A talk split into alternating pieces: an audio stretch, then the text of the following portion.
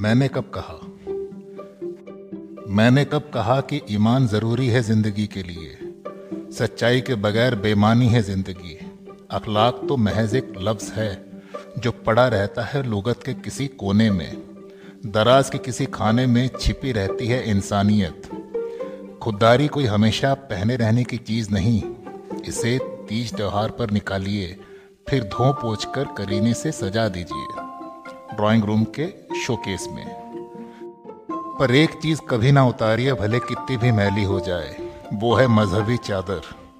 हालाँकि अब तार तार हुई जा रही है।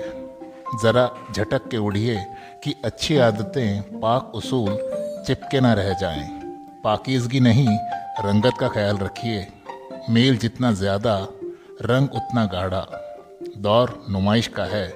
होने से ज़्यादा दिखने की अहमियत है। मैंने कब कहा कि मजहबी हो जाइए? या इंसानियत ही सबसे बड़ा मज़हब है? आप तो सिर्फ़ देखिए हर वक्त।